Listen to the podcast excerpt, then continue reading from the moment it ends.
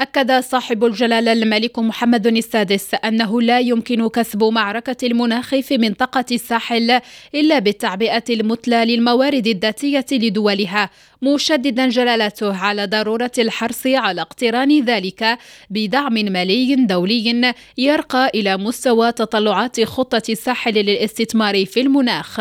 وأوضح جلالة الملك في الرسالة التي وجهها اليوم إلى المشاركين في الدورة الثانية لمؤتمر رؤساء الدول والحكومات للجنة المناخ الخاصة بمنطقة الساحل الذي افتتح أشغاله اليوم بأديس ابيبا أن هذا المطلب الأساسي يستند يستند على الخطوة التاريخية التي تكللت بها القمة السابعة والعشرون لمؤتمر الأطراف كوب 27 والمتمثلة في إحداث صندوق للتعويض عن الخسائر والأضرار المتفاقمة. جراء هذه الأزمة المناخية وأشار صاحب الجلالة في الرسالة التي تلاها رئيس الحكومة عزيز أخنوش إلى أن التوقعات تشير إلى أن تقلبات مناخية بالغة الشدة ستشكل تهديدا مباشرا لحياة نحو 118 مليون إفريقي من الفئات الأكثر فقرا بحلول سنة 2030 مضيفا أنه يرتقب أن تتسع دائرة الفقر داخل مجموعة دول الساحل الخمس